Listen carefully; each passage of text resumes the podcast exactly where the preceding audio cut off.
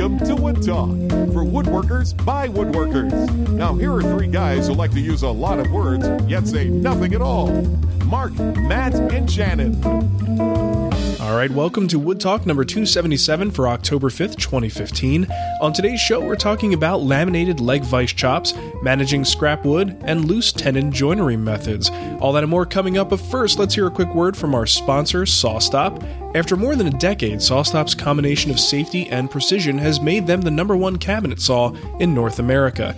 Use the interactive tools at sawstop.com to build and price your ideal SawStop, and then find a dealer online or near you. Protect yourself today with SawStop. And uh, this nasally thing is going to drive me nuts. If it's not driving the listeners nuts, it will drive me nuts. And I'm, I apologize for it. My nose is all stuffed. You guys know I got this cough slash sinus slash potentially reflux thing going on, and it's not solved yet. So, uh, you know, the show must go on. Yeah, well, if we had done the show like 24 hours earlier, you'd be nasally and I'd be like Barry White. Because Yeah. I got like the entire right side of my head is plugged up. I can't hear out of my right ear. But like the last couple of days, it just sat on my throat. Oh. And it was just like, hey, what's going on? I want to hear that. We should have done it yesterday. That would definitely would have been better. Uh, we want to give a special thanks to a couple of kind and generous individuals who helped us out by supporting us and going to woodtalkshow.com, looking for those donation links, and sending us a few bucks. So uh, that would be Joel Laviolette or Laviolette. What would be the? What do you think the pronunciation is there? Laviolette. uh, La Violetti. La- I mean, do you go with the T's or you go like La Violette. Laviolette or Laviolette? Okay. Either way, Joel, we know who you are. Thanks, man. Yeah. And uh, Joshua He's, Pruitt. he's the Reddit guy. yeah, yeah, he's a good dude. Reddit forum Faux show. Nice guy. Uh, Joshua Pruitt and Kenneth Walton. Thank you so much, you guys. We really appreciate the support. Uh, and hey, when you go to woodtalkshow.com, go over there to the giveaway page and get yourself into running for a nice little t shirt prize because we love you. We like giving away stuff. So uh, go get yourself a t shirt. All right, let's move into what's on the bench. Oh, by the way, no Matt today. Again, uh, we kind of warned you this might happen, and it's happening. So we, we are too lazy to get a replacement for him. So here we are, just me and Shannon. We just swapped text with him like, you know, right before Two we started recording. Yeah. So it's like he's here. Sort of, kind of, in spirit. All right. Which reminds me, I should turn off my uh, Your ringer, ringer? here because Matt's probably going to text me and Good it's going to go bing bing. Yep, mine's already off. All right. Yeah, mine actually goes hubba hubba whenever Matt calls or texts me. I got it uh, assigned for him. All right. So what's on the bench for me? Tapered legs and rails for the gaming table. It's uh, moving right along, and I was able to make just a little simple tapering jig for the bandsaw, and that really consists of nothing but a piece of plywood with the proper angle cut in it, and then a piece of scrap glued to the end to sort of help push it through. And I went with the bandsaw on this because these are thick three and a half inch legs. So the capacity, I'm not really sure the table saw would be able to would be able to cut it. Uh, but the bandsaw works perfectly for this. So it just needs a little bit of cleanup, a little smoothing after the fact.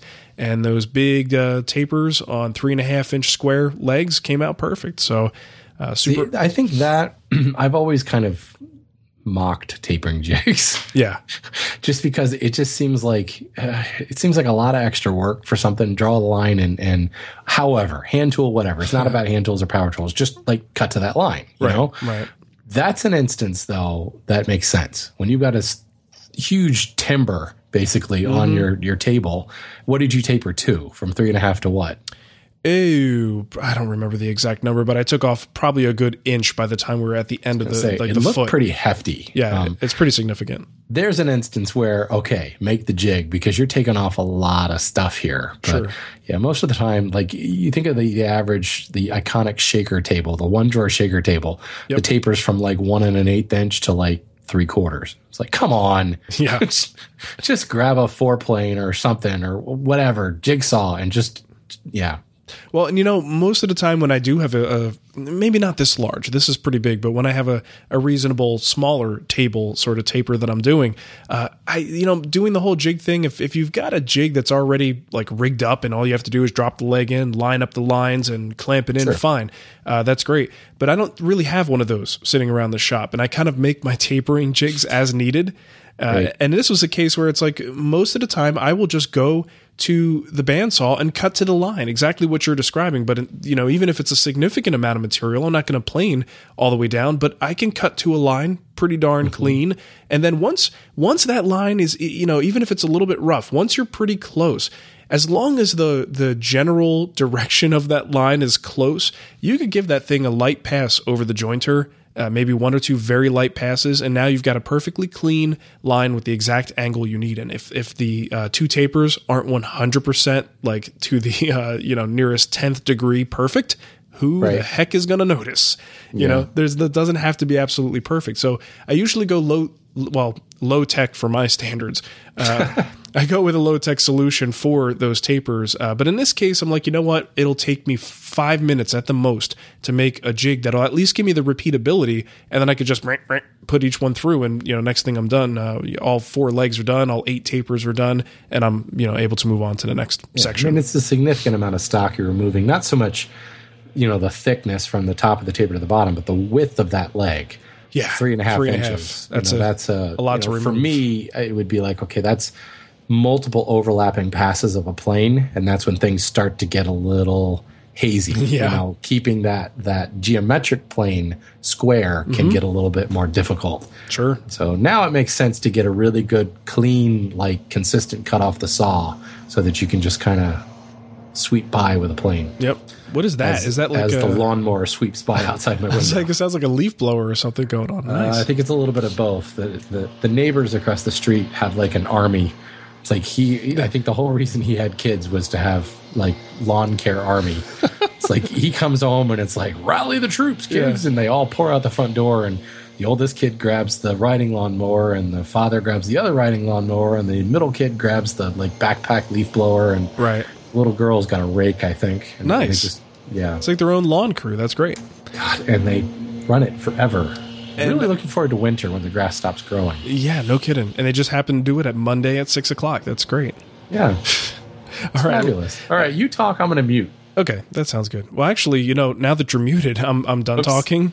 so it is me now, It's it? your turn, sir. All right, I- hear them going around the backyard. Okay, we'll do the All best right. we can.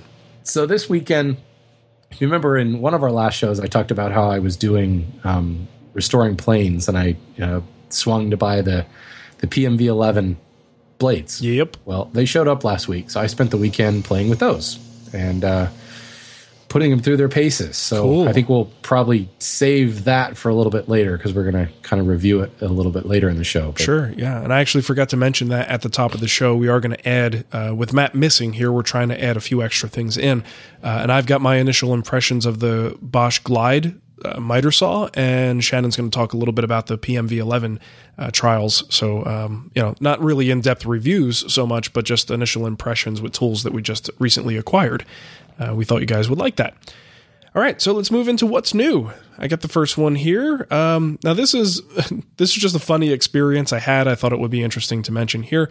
If anyone wants to start building barrel half like half barrel tables, you could potentially be a millionaire. Uh, that's not true, but um, it would make you think that once you hear these statistics. So I shared a picture that was sent to me. Now, folks who follow like just this online social stuff over the years know how much we can't stand uh, Ted's woodworking and the kind of people who promote those sites that like you know run your own business for you know just it, it, you, it, you see it with these like really glossy perfect looking pictures there's um uh, you know stock photo models and, it just the whole thing just reeks of some kind of scam right uh, so there was one it wasn't exactly ted's woodworking but it was one of those scam websites that also has an accompanying facebook page with some generic like woodworking projects kind of like generic name which you know is ten thousand woodworking projects. Yeah, exactly. So they left the picture, and I know it wasn't there. So they left the picture on my Facebook page. And I'm like, all right, that's a great looking picture. But you know what I'm going to do? Uh, and what they would hope I would do with it is share it.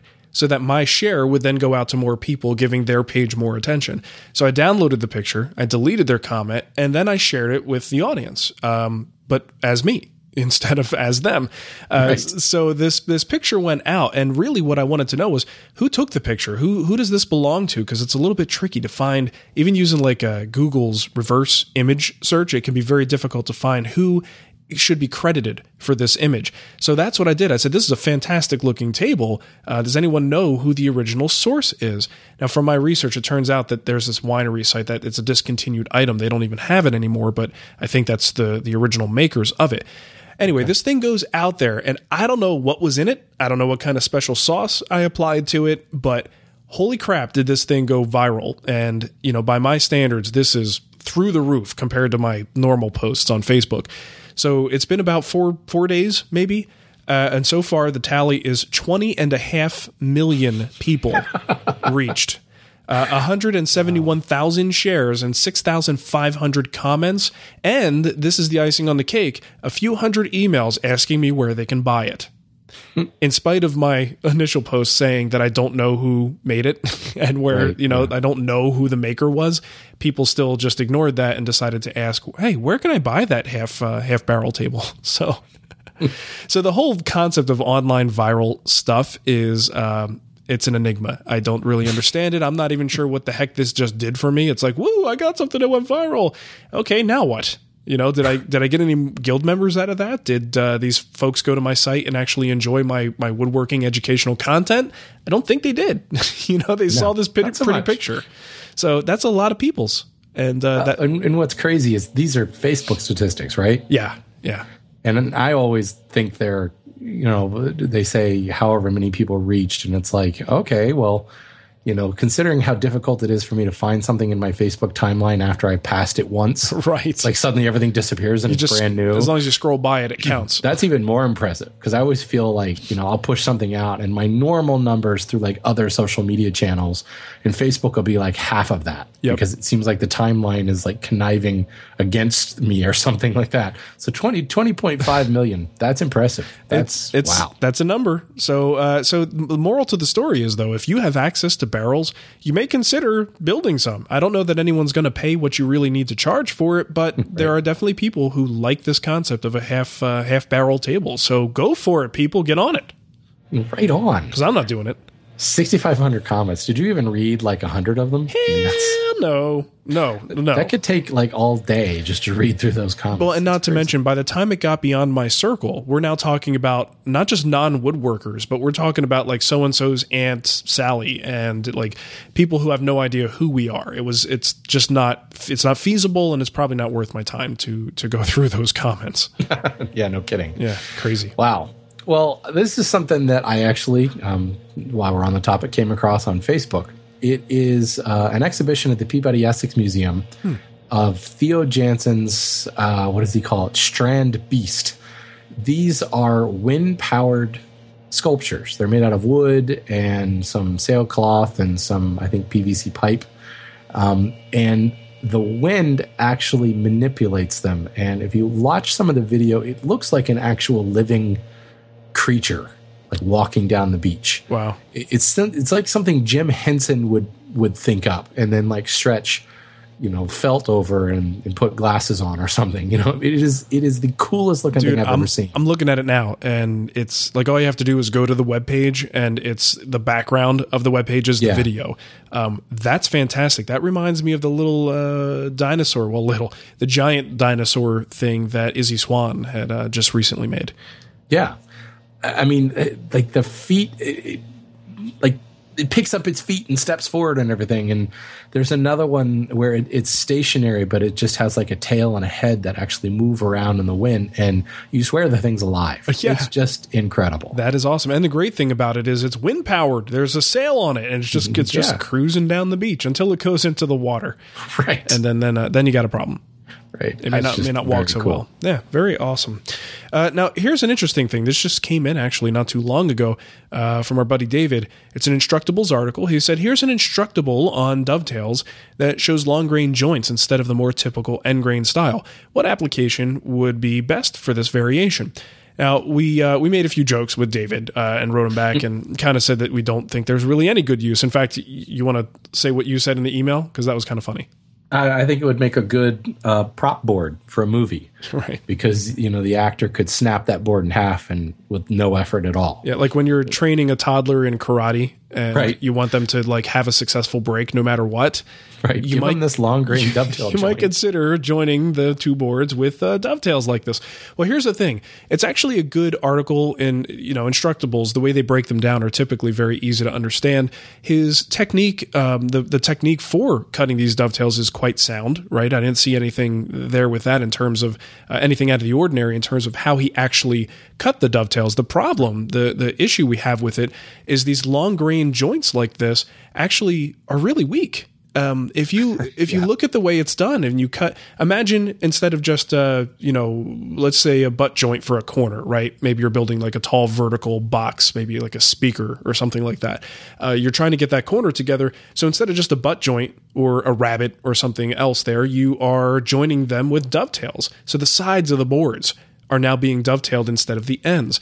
And just fundamentally, with the direction of the grain, that's not really very strong. In fact, it's going to be fairly weak. When, when you score your baseline, you're actually starting that split. In other words, Right. Yeah. the baseline is parallel to your grain. Um, Yeah. Yeah. And that's another just thing, I Perforated mean- the board. Well, uh, the other thing with that is that you, as you scribe that line, I think he's using a wheel gauge. Um, what tends to happen when you scribe with the grain, and one of the reasons that tells you it's probably not the greatest thing to do, is your your wheel and your gauge will tend to follow the grain. It can be very difficult to do a true scribe with the grain because the grain is pushing you one way or another, as opposed to cross grain scribes, which it's just going straight across the grain, so you could guide it uh, effectively. So, I mean, we're not pointing this out to necessarily disparage it, but we want to make sure we're we're clarifying here and also saying you know, we don't necessarily know every use case. So maybe someone out there can tell us what the use case for this is that makes sense and why someone would want to do long grain dovetails like this. Uh, you know, we got to Yeah. at least let, allow for that possibility. I, I suppose I'd, I'd be really interested because it goes against everything that I know about wood and structure of wood. Yeah. Yeah. I mean, it just, it, it would be an interesting thing to do just to see how easy it would be to break. Uh, because you're right. You kind of are saying, okay, I got this started for you, crack. Now finish it mm-hmm. off. You know, it's, it, it is fundamentally weak. Right. Uh, but it's it's a interesting. gag joint. That's what it is. Gag Yeah. joint. Well, and it's one of those things too, because as as folks who've been making content online, we uh, are probably the last people to utter the words "Got to be careful what you read online," Uh, Right. you know, because that's the kind of crap that was uttered at us when we first started, and even today, uh, the the stuff that we put online. Um, remember the whole uh, vetted debacle with Fine Woodworking? Oh, yeah, uh, and Asa, and how you know they're they're better than everyone else because their content is vetted, and they just got their butts handed to them for saying stuff like that. Uh, So you can see where we stand on that. We believe everybody should be able to go out and produce content and teach people what they know. Uh, but there is a, a grain of truth to that, and that you really do need to to maybe ask around, like David did. You know, send this article to a friend and say, "Hey, can you see a reason to use this? Does this make sense to you?" This seems weird. Yeah, something's a little off about this, and Well, then it's interesting because when he when he sent the email, he said long grain joints, and the first thing I thought of was like a sliding dovetail. Mm-hmm. It never even popped into my head that you're essentially turning the board ninety degrees now. Yeah. and it just uh, wow, I just can't even possibly imagine why you would ever do that. Yeah. Well, I'm going to be the uh, devil's advocate here and say that there might be a reason. And if someone knows, let us know because we want to give this uh, article the benefit of the doubt at least. All right. No poll of the week this week. Tom's busy. And, uh, busy. he's just busy. He's doing stuff. Uh, and let's talk about these reviews. This should be fun. Um, hold on. I'm, I'm moving my leg. And that's not me farting. That's the leather on the chair. it's actually pleather. It's okay. No one can hear it over the leaf blower. That's true. Yeah, today's sounds in the show are going to be probably the worst we've ever had. Uh, The took- question is: Is the leaf blower louder than the F-16s? Yeah, that's true. What know- does that tell you about the leaf blower? we actually get very lucky with the uh, with the Air Force in our Wood Talk recordings. For some reason, this time on Mondays, they just don't happen to be flying, uh, which is kind of kind of nice. All right, so reviews. Let's talk a little bit about the Bosch Glide. Now, folks have heard me talk in the past uh, recently about how some of the Festool stuff is leaving my shop. I won't get into the reasons why, but it is. And I'm auditioning, is how I like to refer to it, other tools. So, what I'm trying to do is do a Mark style review. Excuse me, I just uh, made fart sounds and now I'm actually burping. I shouldn't drink during the show. Nice. Okay, so I'm trying to do a Mark style review of these things. When Mark style review means put it to use and actually put it in my shop. I'm not trying to compare it against 30 other saws. I'm not trying to create a spreadsheet for someone to look at numbers and compare the nitty gritty. Oh, but spreadsheets work so well in audio. They really do. Uh, they do, especially when we read poll results, uh, and there are too many. that that goes well too. Uh, so yeah, it's it's something where I just want to say, look, I had the Kapex before. Now I'm trying this out. I'm also going to do this with the Makita slider that I have, uh, and I'm just going to compare and see which one do I like using more. Which one is, uh, you know, what do I miss from the Kapex? Do I miss anything from it? And see how it stacks up that way. Because most people tend to upgrade their saws and go for something you know that's perceived as better.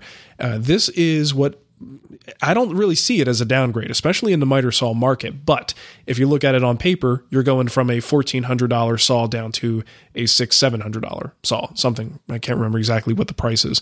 So wow. it's uh you know that's a pretty huge drop though. Huge. That's my Trump impression. Huge. Uh, so yeah, it, it is definitely a big drop, right? And that's how the market is in miter saws, which is why I'm really interested in this because I never felt that the Kapex was the game changer that some Festool tools can be, right? Like the Domino and the TS saws.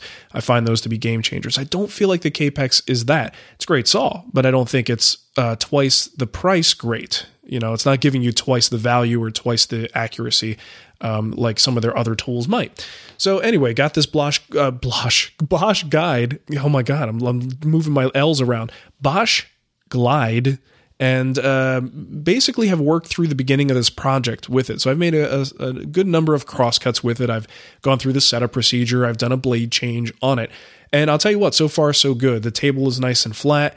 The fence is square. Uh, one thing I really like about it that I didn't like about the Kapex is that I could put a three quarter inch fence on there, so a sacrificial fence, and it doesn't get in the way of the clamping mechanism. On the Kapex, the weird shape of that clamp system uh, means that it, goes back toward the fence too much, and uh, you really can't get a, a good thick three quarter inch sacrificial fence in place. Really? Yep. wow. Because that was like the number one thing to add yeah. You know, once you got it in your shop, was put that sacrificial, mm-hmm. essentially zero clearance yeah um, fence. Yeah, huh. that, it's a that, that was a big issue for me. So I actually had to modify the clamp. I, I, I cut off the back end. I can't remember what the original shape was. It's like a half moon sort of crescent kind of shape. So I basically cut the crescent portion off, and now it's just this little rectangle. Uh, works just as well, but now it clears the three quarter inch fence. Uh, so no modifications on the Bosch. Right out of the box, you could put a three quarter inch fence on there, and the clamp will clear it. Now, speaking of the clamp, one of the things I love to use on a saw like that is the clamp. Uh, getting really good, accurate cuts at the miter saw and repeatable cuts comes from securing the workpiece so it doesn't move. And the clamp on that system is just a screw clamp, uh, so it's very slow. Uh, so that's one clamp thing. That, on which system? On the Bosch. On the Bosch. I'm sorry. Yeah, on okay. the Bosch, it's really slow. So I, I really get annoyed um, sometimes when I have to reset it and I'm doing multiple cuts it takes a while to turn that thing and, and get the screw to be nice and tight. Uh, on the Kapex, it's actually just push it in place. It's one of those quick clamp type systems, and you know, put it on to work, put the lever down, it's clamped in place. Uh, so that is one thing that I miss, but that's you know, for the price difference, that is not a deal breaker. Uh, dust collection is, if you look at it, it kind of looks like a mini version of the Kapex. Uh, it's basically got that rubber dust shroud, and the dust collection hose goes on the top, and the dust collection works but it does not work anywhere near what the Kapex does out of the box. Uh, so there is quite a bit of dust going all over the place, but it is doing something. Uh, what I've heard is pretty effective is to actually buy the, I guess it's like a $7 replacement part for the Kapex. You could buy that rubber dust shroud and put that on the Bosch. or nice. you can kind of just add some stuff onto the existing one on the Bosch to kind of just uh, widen it a little bit. It gives it a little bit more um, uh, coverage, and that makes a huge, from what I understand, maybe not huge. It should probably make a big difference in the overall dust collection on it. Uh, cut quality is good. I've got a, um, a Forrest blade in there, so the cut quality is probably just as much a measure of the blade that's in it uh, as it is the saw itself. But super powerful. Glide, I think, is like the perfect name for the saw because the the motion of that thing is just effortless. It's absolutely super sweet. Glides right through the material. Um, I mean, it's it's actually uh, a setting that you can change. I think you can give it a little bit more resistance, uh, but it's so super smooth. It's a very sweet cutting machine. And right out of the box, it was tuned. Uh, the miter was right where it needed to be. The bevel was right where it needed to be. And I'm pretty happy with it. So, so far, so good. The Makita is sitting right next to it. I'll be testing that uh, soon. But right now, the Bosch is looking good. It's a, it's a contender. If I could get some kind of a clamping mechanism that worked a little bit faster, I, would really be in love with this thing. Um, I was going to say, there's got to be. There's so much aftermarket stuff for miter saws um, there's got to be something. Kreg's probably got something. Yeah. You know, well, I looked. I looked on uh, what is it uh, for Bosch's saw, saws, and I did find some kind of a quick clamp, but it's it's really big, it's clunky, and it does fit sort of, but it interferes with the fence a little bit, and it's not really meant for the glide saw. It's meant for some of their other saws. So you know, I've got that, but I'm not totally. I'm not totally happy with it. I don't can think you buy. Can you buy the Festool ones aftermarket? Well, or are it they hundred dollars a piece? Well, yeah, it would also be a matter of can that fit in the holes provided on the body of the Bosch, right. and I don't know. So yeah, if someone has any suggestions for a quick clamping option on that uh, on the Bosch, that'd be fantastic because that might push this one over the edge for me. Um, but the Makita is a strong contender as well. I used to have a Makita before it was stolen from my shop, and then I went toward the uh, toward the Kapex. So I'd be very interested if anyone has any tips for improving either of those saws and making them a little bit uh, a little bit better. But look at the price difference, man. I mean, yeah. twice as much, or actually 50% uh, the price of a Kapex, and you've got a saw that performs and gets you the kind of cuts you need for fine woodworking uh, just as well. You know, so I think the, the Kapex is definitely, again, good miter saw, but one of the harder ones for a typical shop woodworker to uh, to justify. Oh, final thing, just like the Kapex, it can go right against the wall, right? So it doesn't have to have any clearance behind the saw uh, to do its job, which is what makes it appropriate for a lot of small shop woodworkers. Yeah. So that's that. Bosch Glide. Can you can you hear Dyami right now? Uh, do you think he's happy? Uh, he's probably he got to be happy. I said some good things. Yeah, that's what I'm saying. I yeah. think he's he's feeling vindicated. He probably peed himself just now. Let us know, Dyami. Did you pee yourself? Okay, right on.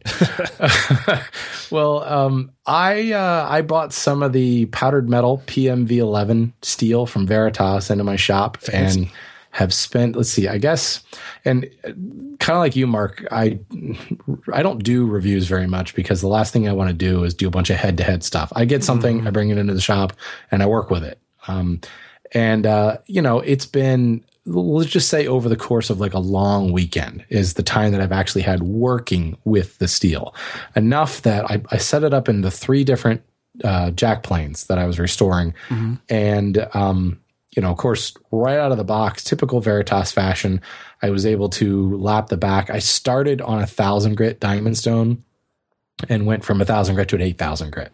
Um, and and was done. Uh, you know, brought up a shine right away. I, have never been one to go with the absolute mirror polish on the back. It's kind of mirror ish, you know, with a few kind of cloudy, hazy spots. Sure. The way I see it is it's flat enough and it's going to become more of a more mirror, more, more and more of a mirror like surface as I hone it over mm-hmm. time. You know, because you, you, hone the bevel, you bring up a burr and you flip it over on your 8000 grit stone and you wipe off the burr. Enough of that, eventually it becomes a mirror. So I didn't spend more than maybe a minute at each grit, uh, lapping it, and I mean it was it was dead flat nice. right out of the right out of the little box thingy it comes in. That's what you're paying for. Yeah, um, bevel was was already set at I want to say thirty. I'm terrible when it comes to bevel angles because I just don't pay attention because I do everything freehand now. But I mean, it was I did the same thing. I went thousand grit, eight thousand grit, and I was good to go on there. So cool. I, I can't say that I noticed. Everyone always says, you know, the difference between O1 and, and A2 is the how how hard it is and how fast you can sharpen it. Supposedly PMV11 sharpens really really fast, but it, it's hard enough and holds an edge long like A2 steel. Mm-hmm. That's supposedly the difference. Um, a lot of people tell you that O1 steel actually gets sharper um, because it's not quite as brittle, you can take it to a finer point. So supposedly the PMV11 is kind of right in the middle. It's the best of both worlds that it's supposed to do all of this. So let me so, let me pause you right there. So you say supposedly. Now I've always regurgitated that same sort of commentary about the different uh, metals, but I don't mm-hmm. use them enough to necessarily say, "Oh yes, this definitely sharpens faster," or "Oh yes, this right. is this is much uh, sharper of an edge than uh, than this A2 stuff." So it like it, with the amount that you use them, have you seen that in your work and used enough of the different metals to confirm that for yourself? I really haven't seen it, which is know? funny to me. I mean, because you're and, a heavy hand. You know, I sharpen all the time. I, am not one of those. You know, I hear about guys online are like, "Oh, I took the day to sharpen." That's not me. Yeah. You know, I sharpen constantly. Um, my my mantra is don't let it get dull. I spend so much time on the strop and an eight thousand grit stone, and never going coarser than that because I I, don't let it happen. Um, I have um, I've noticed it on the lathe and that's really the only time I have O1 steel turning tools. Mm-hmm. And of course, I have high speed steel turning tools. So it's not really the same. Okay. It's not an A2 um, O1 comparison, but at the lower RPM high torque of a, of a foot powered lathe, I've definitely noticed that I can get my O1 turning tools sharp enough to handle it. Yeah. Whereas the high speed tools, they're, I can't quite get the finish that I want off a high speed steel. Um, I have a2, and I got to tell you, it's always a struggle because I always want to say A1. Yeah, um, steak especially sauce. this time of day because I'm hungry. right. Um, I have steak sauce chisels. I, have, I have A2 bench chisels from Lie-Nielsen.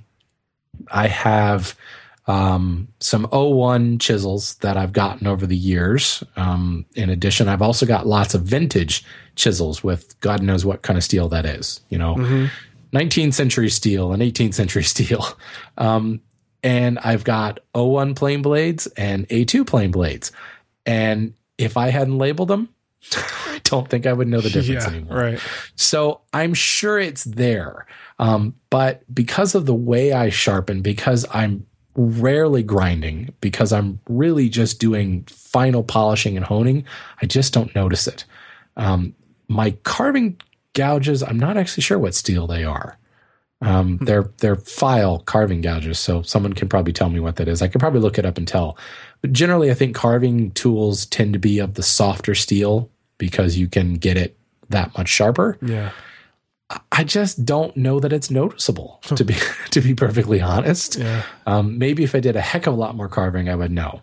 Um, so anyway, the idea behind PMV11 steel is it takes the best the the super sharp edge of O1, the extra long durability and hardness of A2, and easy to sharpen nature of, of O1 and puts it into one blade. So great. You know, they honed up really, really quickly. Uh, I put the planes to work both on poplar, hard maple. I have a scrap of purple heart that I used it on. Um, so I, I put it through its paces and, you know, took uh, each plane and I took a rough sawn board and I flattened it on six faces. That's six it. So I took it, put it to work on end grain as well. And um, each plane, you know, did that whole board without having to doing any resharpening, uh, even on that purple heart crazy stuff. So durability to me is there. Um, and we aren't talking like a little board. We're talking like um, each board was around four feet long, mm-hmm. furniture sized part board um, four feet long and six inches wide type board. And, um, you know, rehoned them back up in seconds and went back to work actually on a project I'm working on. So I was back to cherry and poplar on that. And, um, you know, I did notice the longevity was there. Um, I, I, felt like I would have stopped and gone back to my strop before I did on these planes. Now, maybe mm-hmm. I was pushing it a little bit, um, just to see how long they go. But uh, you know, it's good stuff. You know, I, yeah. I think that uh, the the softer nature of it. Uh, I don't know. I'm wondering if I'm in hindsight, I'm starting to read into a little bit more. It did feel like it honed up faster than some of the A2 stuff that I've worked with before. Um, I was able to get a burr really, really quickly in, in all those instances. So mm. um, I, I, think it's a really good steel. Um, I think probably putting another another project's worth of time into it just to see how much it happens. Yeah. Uh, you know, how much I've got to go back and sharpen. But again, I wonder just the way I work if I'm really ever going to notice. Mm-hmm. Um, you know, I have a strop next to me on the bench all the time. Um, like when I chop out dovetails, when I did the case sides for my blanket chest, you're talking 15 tails per per corner. Um, I stopped and stropped probably six times while I was chopping out the pins. Wow. Um, just because that's the way I do it. You know, when when it, the end grain starts to pull out on you, a couple quick swipes on the strop and you get nice clean end grain again. And that's just kind of the habit that I've gotten into. When I um, am working with a four plane, uh, you know, I'll surface one one face and kind of pull out the four plane blade, wipe it over the strop a couple times, and go back to work. I didn't strop at all while I was using the um, the powdered metal stuff. So that's probably an indication that it holds its edge really, really well. Cool. Um, but you know, I, I, think the science is there um, to tell me that it's a good blade. When I mentioned that I was bringing this steel in, that I had it, um, the amount of feedback I got through Facebook, Instagram, Twitter about people who had it and thought, man, this stuff is amazing, uh, is really, really cool. There also is an interesting theory put forward um, by Caleb James about um, diamond stones and powdered metal. Um, he's always been kind of, I like diamond stones, but I only like it for uh, conglomerate type steels that are um, breaking apart, kind of wearing down rather than, well, I don't know. I don't know enough about metallurgy. Yeah, right, right. But the uh, his theory is that diamond stones they're going to be a lot slower on things like A2 and even slower on O1, but really, really fast on PMV11. So the one thing I didn't try was pull out my Waterstones okay. on them. Hmm. Maybe there would be a difference there, but uh, and he seems to know what he's talking about. But uh, seems to think that diamond stones work really, really well on that kind of engineered steel, where it's you know from powder to yeah. to make this into something. So, right. Um, you know, I give it a thumbs up just based on a weekend working with it. Uh, good stuff, but again, I don't know. You know, uh, I think if I were in a situation where I was buying everything again, mm-hmm. I would mm-hmm. go ahead and buy it. You know, why not? Yeah. Um, I don't think there's anything wrong with it. It's certainly worth the extra. I want to say it was an extra ten dollars for the oh, that's not bad. 11. That's not bad. No, but, but probably not worth replacing everything you currently have with PM V11, right? Exactly. Well, and that was one of the things. Um, I had a comment from Vic actually. He was a little shocked that I hadn't played with it yet. I mean, yeah. it's been around for what two years now. Yeah, it's been a while. And it just comes down to the fact that I, I, I didn't need anything. You know, uh, that's the, the, frustrating thing when the Lee Valley catalog shows up in the mail. All looks cool, but I don't need anything. right. so, yeah. You know, it's got to. I've got to have a, a reason to go out and drop. You know, 50, 60 bucks on a new blade. And mine works. My, my stuff works great. Yeah, makes sense. Well, very so, cool. Good stuff. All right, let's move into kickback. And uh, this is where you guys give us some opinions and thoughts on things that we said in past shows. Uh, first one here, this is a good one. I like this. Just an FYI for Shannon, there's no end in restaurateur. Fun show, though. Now, I must have said restaurateur. Yeah, and I, I, that's how I said it too. So I'm as guilty as you were. I had no idea there was no N in restaurateur. Restaurateur. It's it just sounds like it sounds so weird to say it without the N. Restaurateur. Restaurateur.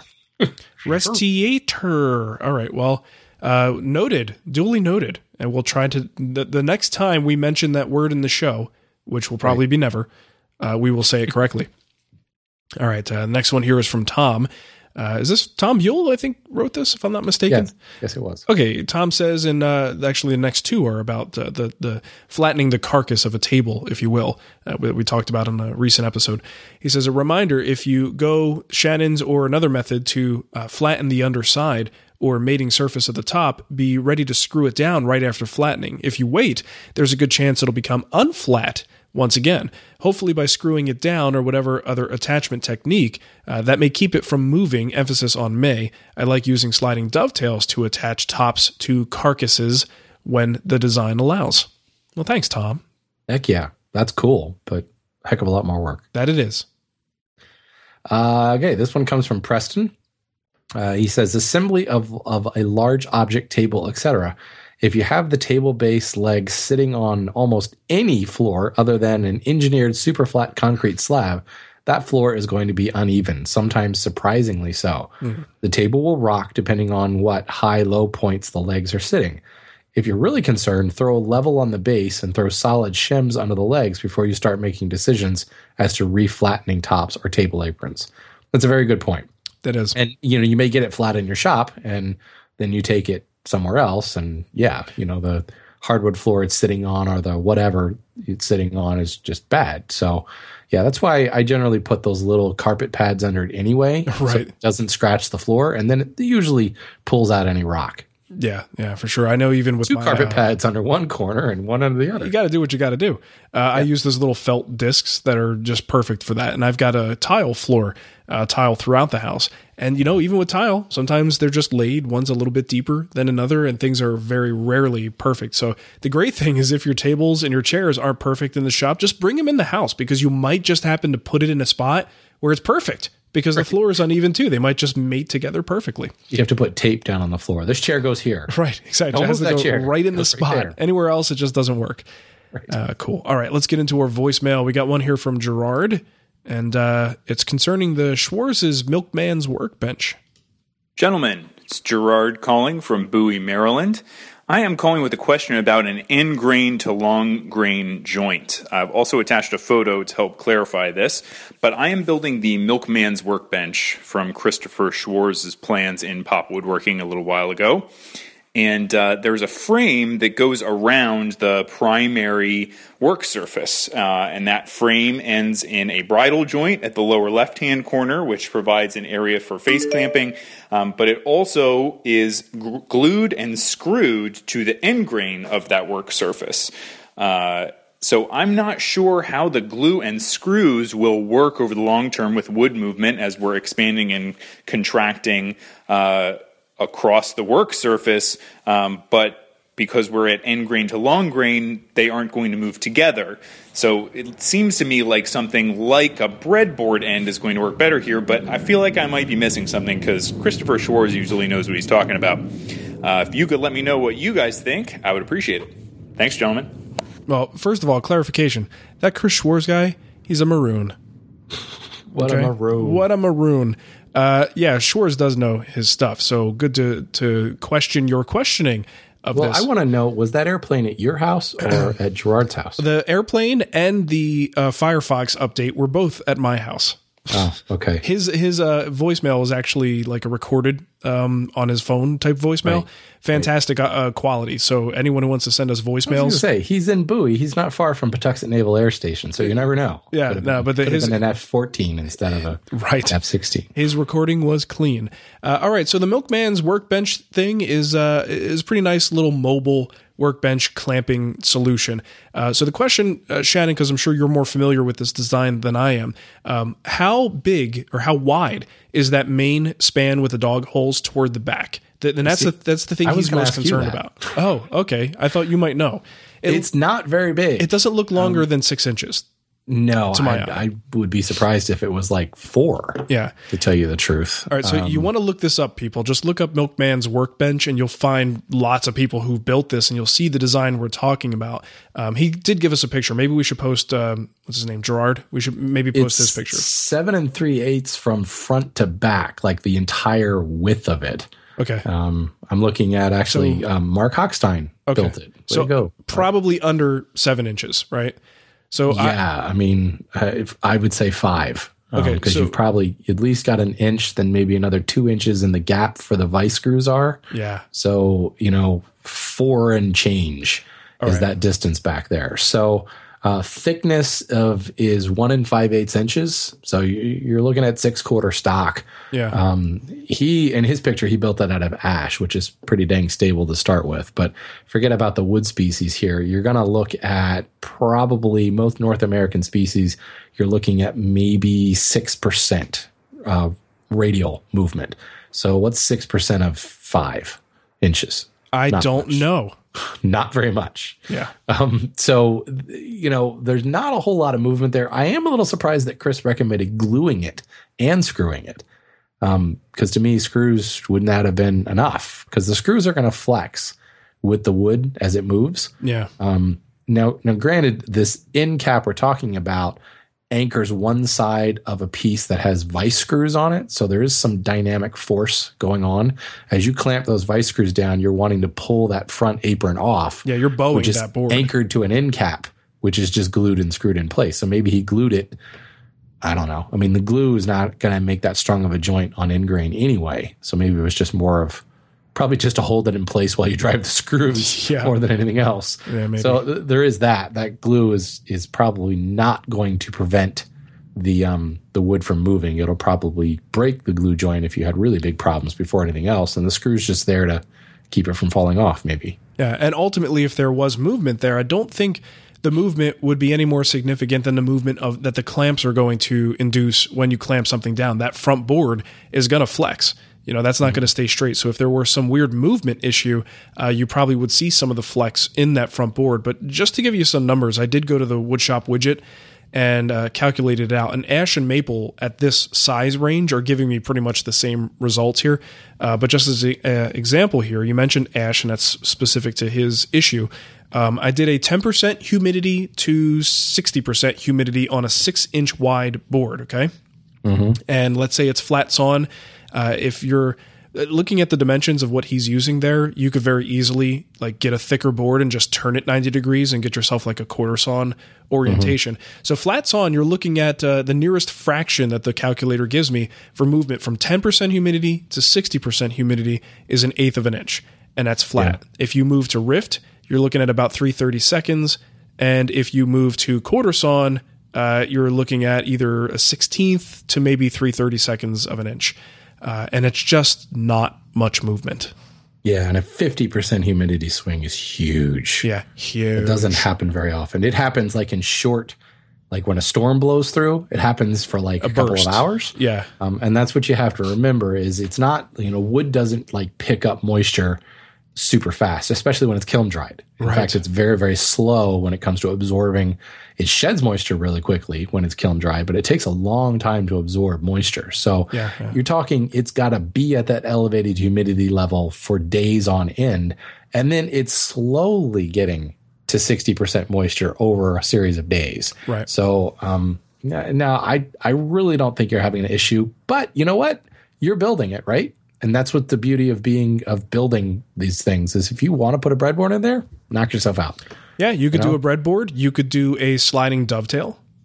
Yeah, I think would be appropriate for that. You do a sliding dovetail, you're going to have no problems at all. Uh, maybe just put a little glue at the very front end and let all movement uh, push to the back, and uh, any discrepancies would only be in the back, and that doesn't require really any screws. Well, actually, if you think about it, because um, you know, breadboard would rely upon um, a, a peg in there somewhere, Yeah. and it's pretty narrow. You know, you don't have a lot of space to be able to put multiple tendons and a peg in there. But because there is that gap between the front apron and there's that gap to clamp stuff, You're right. you've got a built-in expansion joint right there. Yeah, So you could actually just create a mortise and tenon um, and make the the let's see, make the tenon a little bit shorter than the mortise. yeah, yeah. Um, and there- there's already space for it to expand and contract into that opening, if not out the backside Sure. of, of the bench. So yeah, and and now that I even think about that, you know, gluing and screwing it, you know, any movement you're going to get, I the screws are not going to inhibit movement. Um, they flex. Uh, the glue, because it's a poor, it's a weak joint, is not going to really inhibit very much. So the only issue you would have to worry about is if you wrap the entire bench in a frame, which you're not. You've already got expansion off the backside and into that vise that you don't have to worry about it. Yeah. And, so the uh, whole conversation's moot. Don't worry about it. Yes, and also uh, it's good to overthink things sometimes, like we Oh, yeah. like we're doing right now. Yeah.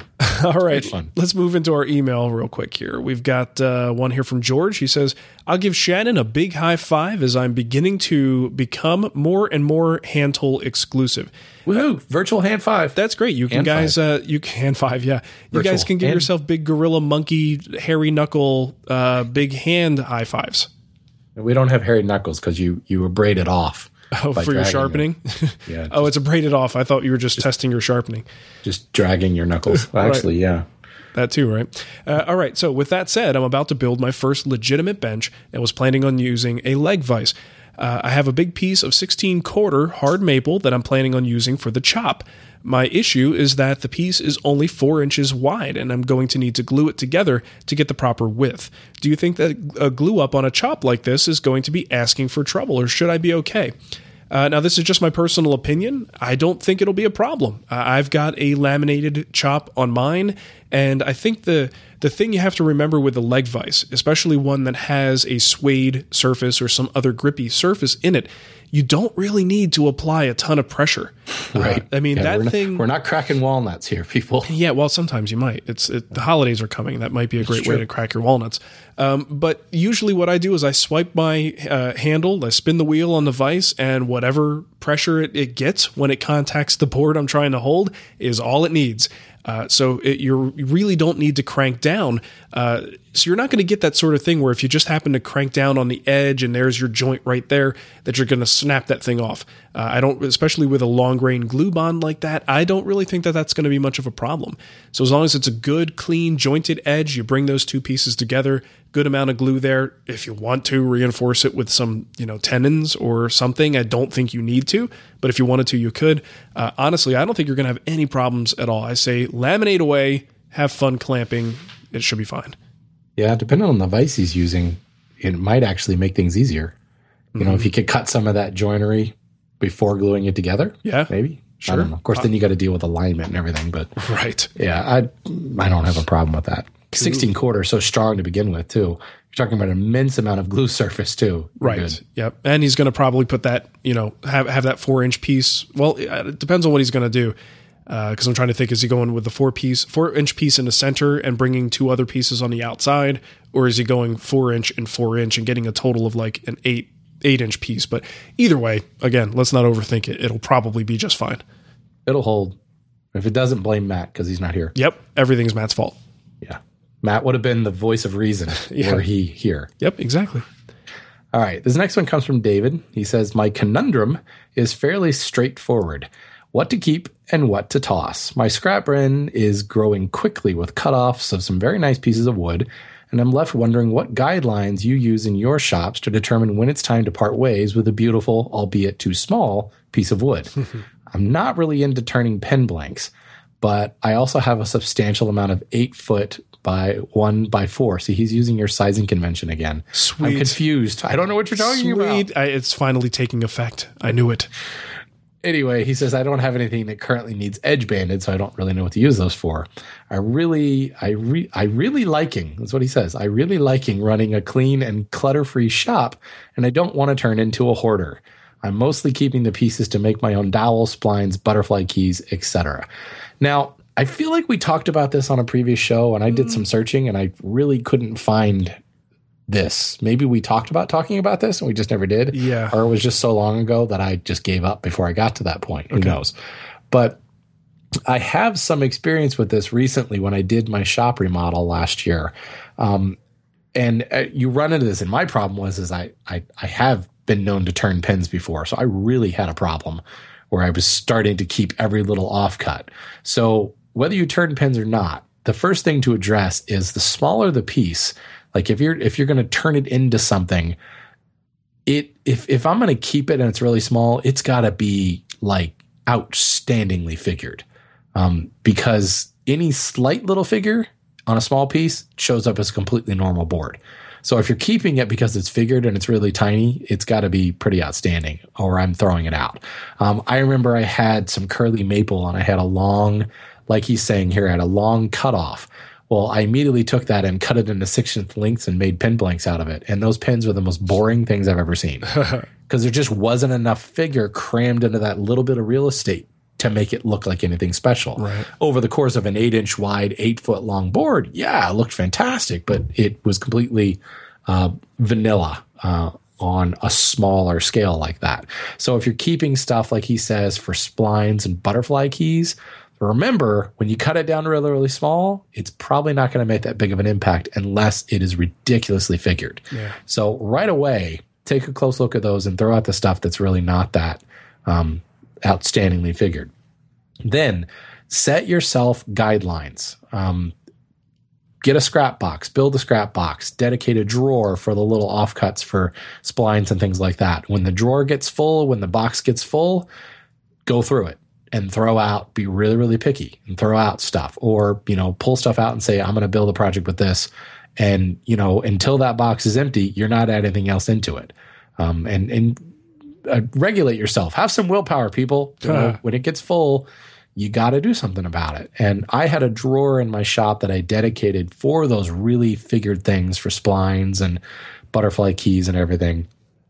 The other thing you can do, especially when it comes to dowels, because I run into this a lot where I'll get this little offcut piece um, and it's nice straight grain and I know that it will rive out to make nice pegs.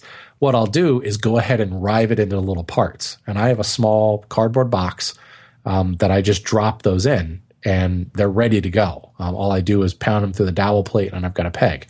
But I've gone ahead and done the pre splitting. So I don't have a big board. I've got a bunch of little squares that are already destined. And frankly, there's nothing else I could do with them at that point. So, you know, and, and if I see, if I get another offcut that I think, oh, this would make great peg material, and I look at that cardboard box and I go, no, it's already full. I just pitch it. I don't Yeah. worry about it. Right. So if you already think I'm going to use it for something, I'm going to use it for a wedge down the road, maybe go ahead, take a couple of seconds, you know, run over to the bandsaw, grab your handsaw, and cut out a bunch of wedge pieces, um, and then put them somewhere. Have a specific drawer or box or something that you put those little um, augmented pieces into. But the biggest thing is just determine a space, and when that space gets full, do something about it, um, because otherwise it gets out of control and Yeah, everything has little sentimental pieces for it. Um, the only reason I'm keeping anything that's smaller than a furniture sized part is if it has a lot of figure or it's like a, a really interesting board. Like it's a, you know, it's a, a you know, Bubinga may not be really figured, but Bubinga is interesting. You Sure, know what I mean? yeah. It's exotic. Um, and I might keep that. But even then, uh, you know, unless it's got a lot of figure, it just doesn't come across in a small, small piece. So Right. well, and one of the problems you run into with that, if you are amassing this huge collection of small cutoffs, uh, this is what I run into is I sometimes can't see them all, and I don't even realize something I could have used. I'll, I'll see it afterwards and go, "Oh, I just cut down this, you know, a big chunk off of this bigger board to get something small, and I had that one sitting right there, and I couldn't see it." You know, so if it's this massive pile, it just becomes kind of useless at a certain point. So I love your idea of having these guidelines in place of, of things that you keep and don't keep just as a rule. Um, but I will suggest a few things because I know people will freak out when they uh, think of someone just throwing out any Right. decent quality wood. even saying that, like I had a little, like my stomach turned a little yeah, bit when yeah, I said that. sure. It's a natural reaction, but there are people who are like, you know, never throw anything away. Um, do yourself a favor, see if you could find a few special friends, and one of those is someone who likes to barbecue. Uh, if you have cutoffs of any domestic, mostly any domestic species, in all likelihood, there is someone who barbecues who would love to have that for smoking. Uh, another thing is to, like you said, uh, talk to some pen turners. There are probably people in your area who would love to take those boards off your hands and use them for, for small items and turnings. Uh, and then, of course, people who use the scroll saw and do uh, like really, you know, tiny nitty sort of uh, scroll work. Tiny nitty. Nitty. What do you? What, what, I was going to say nitpicky, but that's not Scroll sawing the knitting of woodworking. Is that what you're saying? no, no. Well, yeah, sort of. Um, but no. But yes. Uh, so if you if you know people like that, they are always looking for small, thin pieces of material, you know, for intarsia and scroll pattern work and stuff like that. So you find those people that at least you know you're getting rid of it, and someone else is going to use it to another level. And then I'm not sure what they're going to do with their scraps, but that's their problem at that point. It's so small, uh, and you could justify throwing it away at a certain point. You know, the, the other thing I'll say, because I've been guilty of this a lot, um, you know, you're about to start a project and I've got a, you know, a shed out in the back that's got a lot of lumber in it. And I'll go back there, you know, with my, my parts list and thinking, oh, these are the boards that I need and everything. And I end up coming up short. Um, and I'll I'll go to the lumberyard and end up buying the lumber, like the entire amount of lumber for the project, because I want a good color and grain match, right? Yeah. So when you end up with scraps that maybe are furniture sized, um, you know, are you actually going to use them? Are you going to use that individual board when you're concerned about grain and color match? That's the other thing about. If it's a secondary type wood, absolutely you would. Yep. But are you going to use that one kind of rail and stile shaped piece when the other three in that door probably won't match in color? Probably not. So then that scrap gets put aside again Right. and again and again and again. So it may even be a decent sized board. And that's a perfect example to reach out to, you know, the community and say, who wants this board?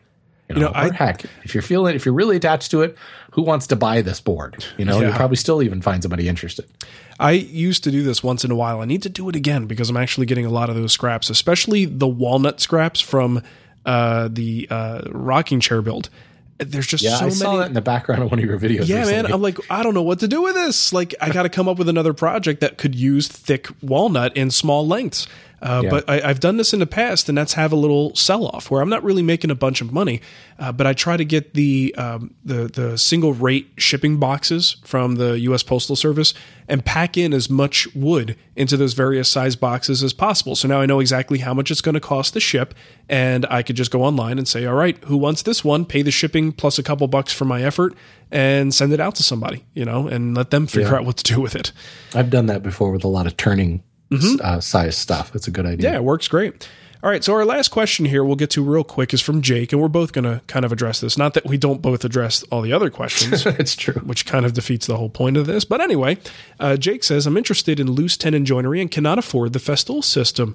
I have come across the bead lock system sold through Rockler, which retails right in my price range, and was wondering if you had any experience using it or if there are any potential drawbacks. Now, I have limited experience with bead lock. And I know you said you've used it a little bit, so you want to quickly talk about your experience, and I'll uh, give Sure. my opinion too.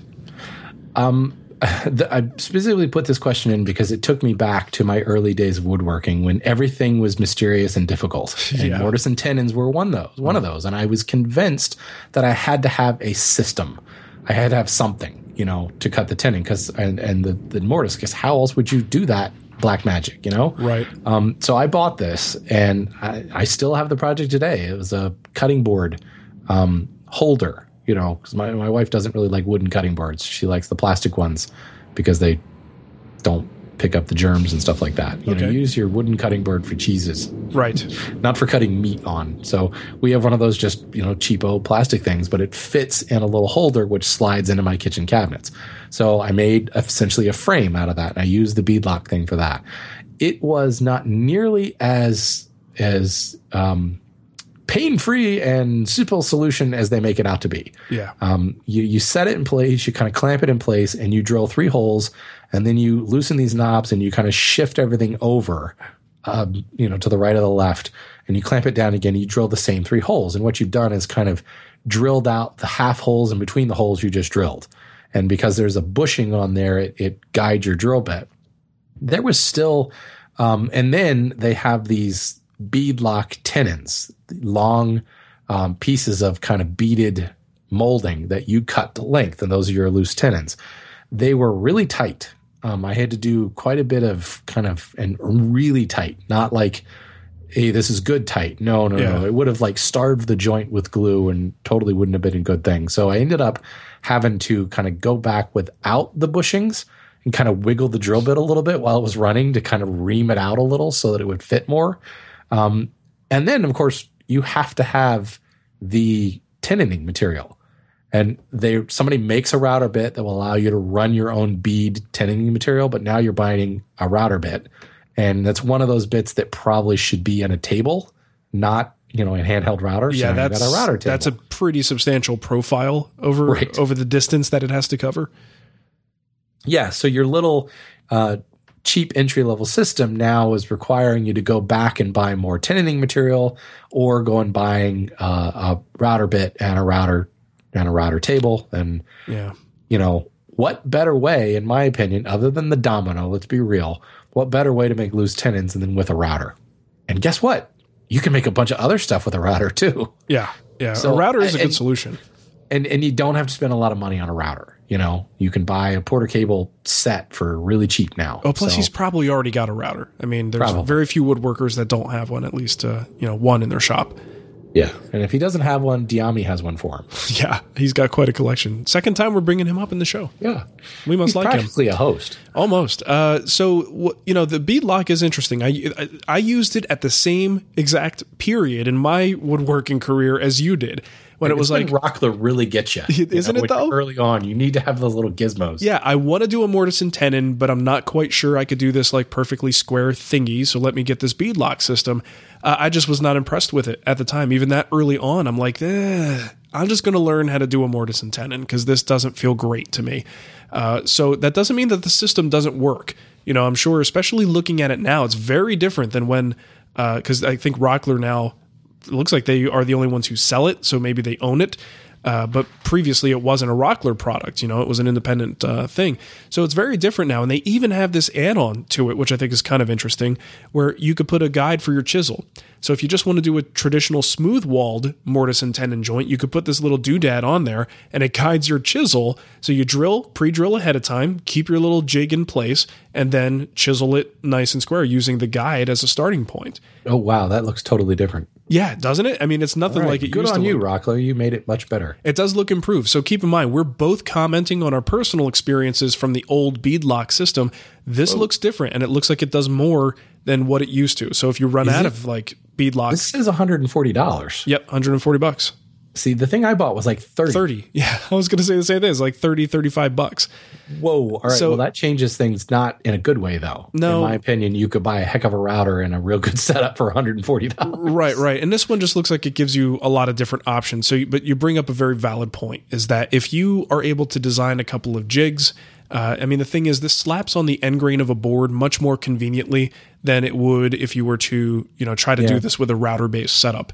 Uh, you'd have to make some kind of a jig if you're going handheld, or you'd have to have a good alignment uh, with your fence. If it's a router table setup and you're trying to route end grain that way, that'd be a little bit dicey.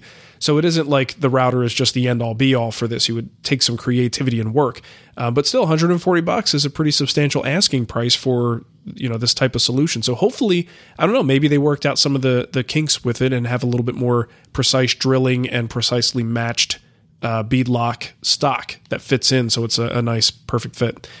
Yeah. So I mean, it uh, kind of sucks that we just have old information, so we can't really give. Yeah. I mean, well, just looking at it, definitely a lot of the problems that I had with it are gone. I can just tell. I mean, the, it's got a two fence system that clamps in place. You, you know, I had to like bring my own clamp. You know, Yeah. and, and clamp it in, and it was just this little dinky thing. This definitely the the bushings are deeper, so it's definitely going to guide your drill a lot better. It even comes with a, a drill bit stop or a stop collar, Right. which it didn't before. So most definitely, I think the issues that I had with it probably don't exist anymore. What it comes down to is, is there a more fundamental furniture joint than the mortise and tenon? And you know, it's one of those things where this will help you do it, but you're you're prolonging the inevitable. Right. You got to learn. You gotta learn. Yeah, it's you can't. I don't furniture or not. I guess you don't use a lot of mortise and tenons when you're building small boxes or whatever. But I mean, it's the joint. Um, you, you, you're not a woodworker unless you cut mortise and tenons. There, I said it. I'm not going to agree with that just just for PR purposes. Uh, but but yeah, I mean the thing is with the mortise and tenon, the things required, the skills and the tools required to make that are fundamental things that you need to know and use in furniture building. So if you don't know how to make one, you're going to find a lot of obstacles in your path. Um, you know, so so always like these things are great stepping stones, but I agree. You always want to work your way toward a more reliable long term solution that also builds your skills if you can. Uh, but ultimately, if this works for you, if somebody buys the beadlock and it works great, and this is their mortise and tenon solution, all the power to them. You know, if if it's doing it for you and you're happy with it, then forget what we're saying. Uh, but if your goal is if your goal is to just continue to to get better at what you do and to increase your skills in woodworking, you're probably going to get to a mortise and tenon sooner than you think because it's just not that it's not as hard as it may seem. And as people who've gone through that phase of oh god, this is crazy, how am I going to make this? To well, this is really no problem. It's you know you could make one with your eyes closed. Yeah. So all right, cool. Well, and to be fair, there is a basic starter kit that's thirty dollars, Oh, which looks very similar to what you and I had. Yeah, okay, It's just a little bushing block and a fence, and it's got pretty Rockler blue colors on it now. yeah, yeah, yeah. Okay, But so it's this still very similar. so we're looking at the Beadlock Pro kit right yeah, now. Okay. yeah. So I mean, there's a bunch of them now. Typical Rockler, they've got like 30 different offerings, and it's a whole modular system that if you buy everything to make it work, it ends up being 140 dollars. There you go. So yeah, so Okay. just so we get our facts right. Yep, twenty nine bucks. I see it right there. Not bad. All right, well, good, good stuff. Uh, let's see what we have here. If you want to support the show, you can just head to woodtalkshow.com, look for those donation links in a side column, and I cannot tell you how much we appreciate the support like that. I mean, it's a doing this show on the side when people are sick, people are changing jobs, and uh, you know, kid in a hospital. There's like a lot going on, uh, and Yeah. it does it does take a lot to do this one hour show. And honestly, you know, listening to the show is the most important thing. But the folks who take the time to to go and send us a few bucks, I just want to let you know we really appreciate it. It makes it easier for us to make time uh, to do this show and talk to you guys virtually like this. We really appreciate your support. Uh, and yeah, thank you. And also, if you want to help us out a little bit, you can go to iTunes and leave us a review. Just look us up in the iTunes store, click on ratings and reviews, and if you can, give us a sweet five star rating, just like V Rod Bob did. He says, I listen to all the podcasts out there that are woodworking related, and Marc, Matt, and Shannon are the best. I spend a lot of time driving for uh, for work, and these three are always with me in my travels. The insights, knowledge, and opinions are thoughtful, and the banter amongst the hosts is an entertaining is as entertaining as it is informative. I Jones for new shows when they go on breaks and often listen to the archive of old shows. If you are interested in woodworking, be all power, hybrid woodworking, trademark mark, he says. I like that trademark mark or hand Trademark tools or hand tools. This show has you covered. Uh, so thanks very much, V Rod Bob. We appreciate the kind words. And uh, how about you giving the contact info and we can get out of here? Okay. I can't chortle. That was terrible. I'm sorry, Matt. I think it sounds like Popeye most times. All right, folks, if you have comments, questions, or topic suggestions, you have several different ways to contact us. You can leave a voicemail on Skype. Our username is WoodTalkOnline. Call our voicemail line at 623 242 5180. Or you can email us at kickback at woodtalkshow.com or just leave us a comment on our Woodtalk Facebook page. And if you're looking for the show notes or downloads from today's show or previous episodes, you can find them at woodtalkshow.com. awesome. All right. That is all. Great show. That's and all you got to do. That's it. Good That's show. all. Amazingly, we filled the time without Matt. Yes, too much time actually, hour and Yeah. 10 minutes. And hopefully uh, Matt will be back next week. We think he will. So, you know, keep your fingers crossed. We went long for Matt so that he's got something to listen to on the plane. That's right. He's traveling Matt now. the show's for you, Matt. There you go. All right. Well, thanks for listening, everybody. We'll catch you next time. See ya. All right, you know what's funny is that we just answered a question about the beadlock system, basically told the guy it sucks, and then Yeah. admitted that we haven't used the current one. That's that that's what you get at Wood Talk.